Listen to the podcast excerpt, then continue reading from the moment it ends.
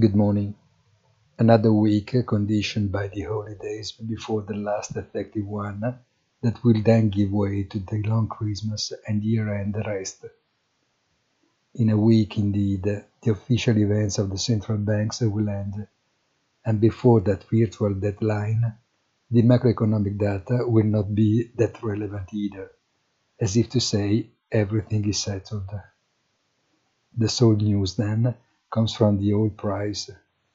After the decision of the G7 to impose a cap on Russian oil price at $60 and that of OPEC Plus to keep production and quotas unchanged, everything will be left to the game of supply and demand, with the first condition by the economic growth trend and the second by Russia's ability to refuse transactions at the imposed price.